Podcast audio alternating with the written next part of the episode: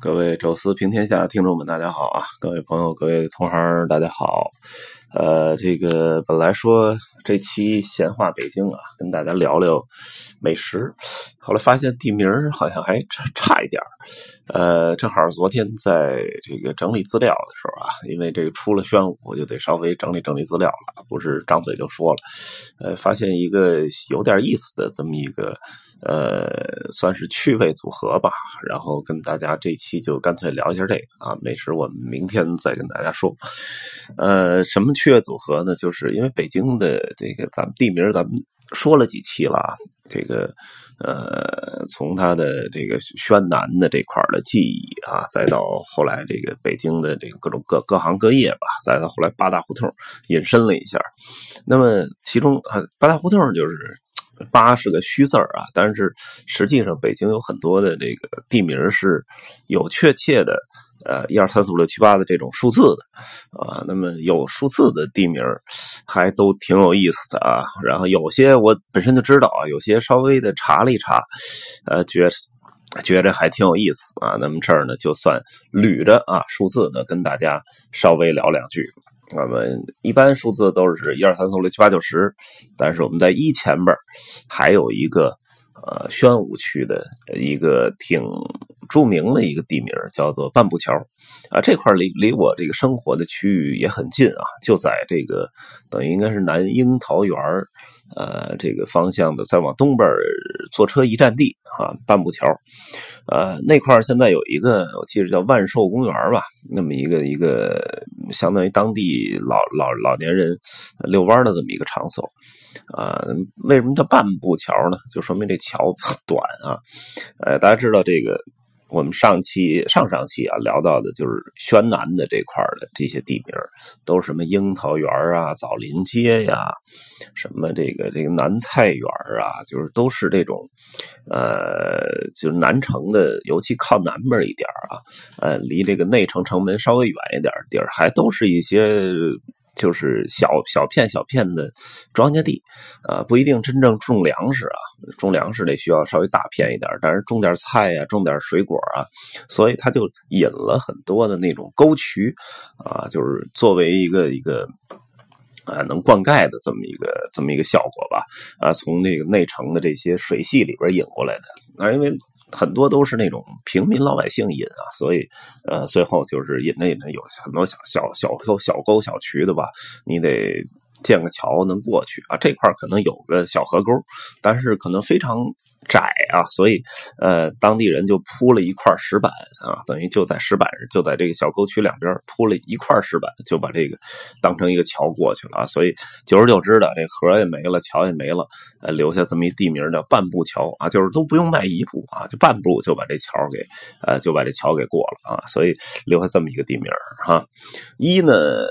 北京的一的地名不太多啊，我记得朝阳有一个一间楼，啊，一间楼实际上就是这个几间楼，不是包括那个后后边五字还有一五间楼啊，在这丰台，这个间楼这个楼不是楼房的楼啊，这个间呢实际上就是呃中国的古代的这个。呃，算房间数的一个标准，就是两个柱子中间叫一间啊。那一间楼实际上那个楼是牌楼的意思啊，就是说有一个小牌楼啊，就只有一间。那五间楼就是有五间啊，等于相当于呃四柱五间的这么一个呃大牌楼啊。所以呃这个就不多说了。那么稍微说一句，就是这个海淀的这个。叫呃一亩园啊，一亩园就在圆明园的西南角啊。现在是好像是一个公公交枢纽。什么叫一亩园呢？就是这这块的这个田地啊，呃，就只有一亩。呃，原来这个明代的时候，包括清代早期的时候，这个皇帝清耕都是先农坛，后来先农坛就只祭祀了，清耕不在那儿清耕了，得去这个呃圆明园那儿啊，有一块专门的皇帝清耕的地儿。皇帝清耕不能太大啊，因为皇帝也不真真实实在在在那儿种地啊，他就是呃直接就是在那儿稍微意思意思，所以一般就是建一个叫一亩三分地儿。一聊说北京现在有一俗话叫你那一。亩三分地儿，我这一亩三分地儿啊，实际上就是皇帝亲耕的那个大致的那个大小。呃，为什么在那儿建一清耕的园呢？呃，实际上就是跟雍正皇帝有关系。大家看过什么《雍正大帝》啊，《步步惊心》都知道，雍正有一段时间，呃，这个地位很尴尬啊，这个抢不到这个太子的这个呃地位，那么。一直处于劣势，被人打压，所以干脆就跑到圆明园啊，自己呢种一小块地哈，以这个以以安心境吧，同时也这个算是给康熙一个信号，就是我是不争的啊。那么最后也是因为这个种地的这个经历啊，蛰伏了很多年，最终也一举拿到皇位啊。所以他认为这块可能对他有很强的那种回忆的性质啊，所以就搞了一个呃清耕的这么一个地儿啊，一亩园呃。二呢，北京有一些什么二里沟啊，什么这个这个二道沟啊，啊，什么这这些，呃，包括这个清河南边还有一个，我我曾经在那上过学啊，叫双泉铺。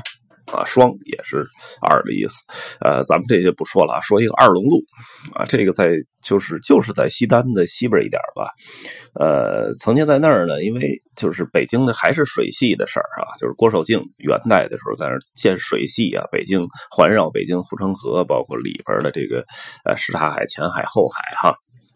那么，在这个这个地方，呃，等于护城河的拐弯的这个地方，留了一块相当于护城河的一 bug 啊，等于呃，在这儿就是水。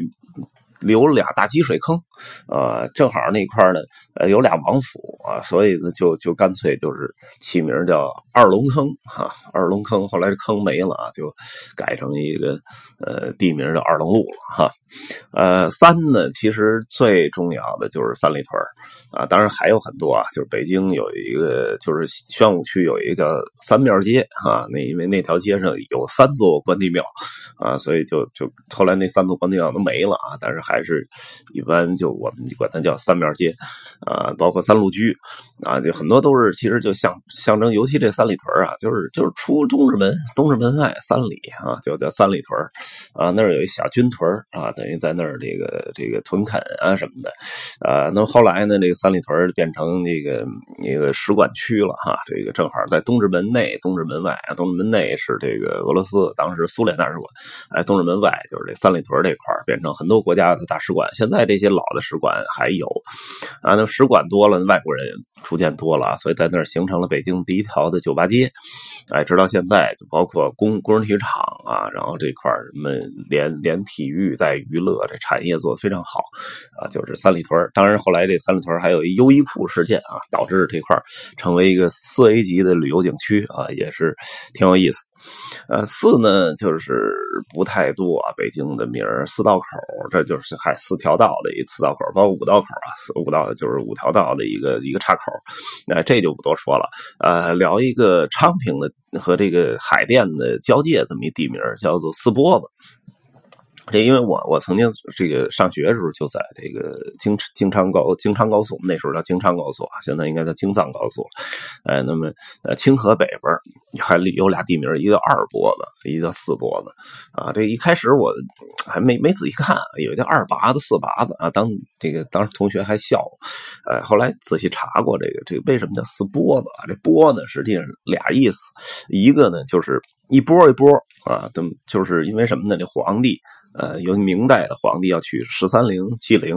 啊，那么当时呢，他们在这个呃，就是从。北京的德胜门出去之后，皇帝得坐轿子嘛，但是这轿夫也不行了，一直给你扛到昌平，这没戏。呃，不但中间在沙河建了一行宫，要休息一次，呃，还有呢，就是呃，每隔一段得换一次轿夫啊，就换一波轿夫。那么，所以就其实留下了几个地名：一波子、二波子、三波子、四波子、五波子、六波子。据说一直到六波子啊，就是换六波轿夫这事儿才干。然后同时在换轿夫那儿呢，就建了一个小的休息场所。我跟皇帝，你们换轿夫啊，让皇帝这边呢下来喝个茶什么的啊，所以呢，这个这个这个呃，就是四波子这事儿就留下了。然后同时在那儿呢，因为建了一个皇帝休息的地儿啊，所以就有有一一一部分在这巡查的，得保护安全。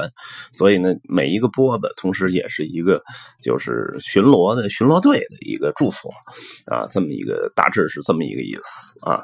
呃，五呢最著名的其实就是五道口啊，因为那那块挨着中关村啊，然后包括那现在叫宇宙中心啊，特别有名啊。包括什么五路居啊，什么五四大街呀，什么这些其实都挺多的啊。但是呢，聊一个有点故事的啊，就是这个呃。五棵松啊，五棵松现在有一体育馆啊，就北京首钢主场，所以大家老去。呃，其实原来我们最开始了解五棵松，其实是来自于地铁的地铁线上的一站啊。那时候去这个八角乐八角游乐园啊，石景山游乐场，实际上路过这个五棵松啊。那五棵松呢，呃，实际上是当时的。就是老北京的城外已经不近了，这么一个地儿啊，因为那块是四环嘛。那北京的城门在应该是对着正对着的，应该是阜成门啊，阜成门、复兴门这方向啊，一般都是那时候没有复兴门，就阜成门。那么从西边啊，就是门头沟啊这块呃，石景山这块住的人很多都是挖煤的，比较穷的人啊。所以呢，从这个门头沟到这个城里的这这路上，有一些这个小的那种，呃，不能叫。叫劫匪吧，但至少是那种劫道的啊，所以呢，呃，这个就就干脆大家也别都单独往城里走了哈，或者说离城的时候也别单独出来了啊，容易遇上劫道，所以干脆呢就。大家约一个地儿，约哪儿呢？就正好那儿，呃，原来好像是一个什么提督的一个一个墓啊，所以那儿有一个挺大的参天古树啊，五棵特别高的高大的松树，所以大家一说约地儿，就都约的那个，呃，就是。城外的那五棵松树那儿哈，所以呃，在那儿聚集好了，凑够人啊，人人数差不多了，再再往城里走啊，所以就留了这么一个特别著名的一个地名叫五棵松。后来因为建地铁嘛，正好从这五棵松下边穿过去啊，那个松树可能由于这个下边都掏空了，没水了，呃，渐渐就枯萎，都死掉了啊，但是留了这么一个呃挺著名的地名哈。呃，行啊，今天呢，其实本身想从一说说到十到百到到万，呃，没说完啊，因为每个地名都有点故事啊，所以呢，咱们下一期啊，再跟大家从六开始聊。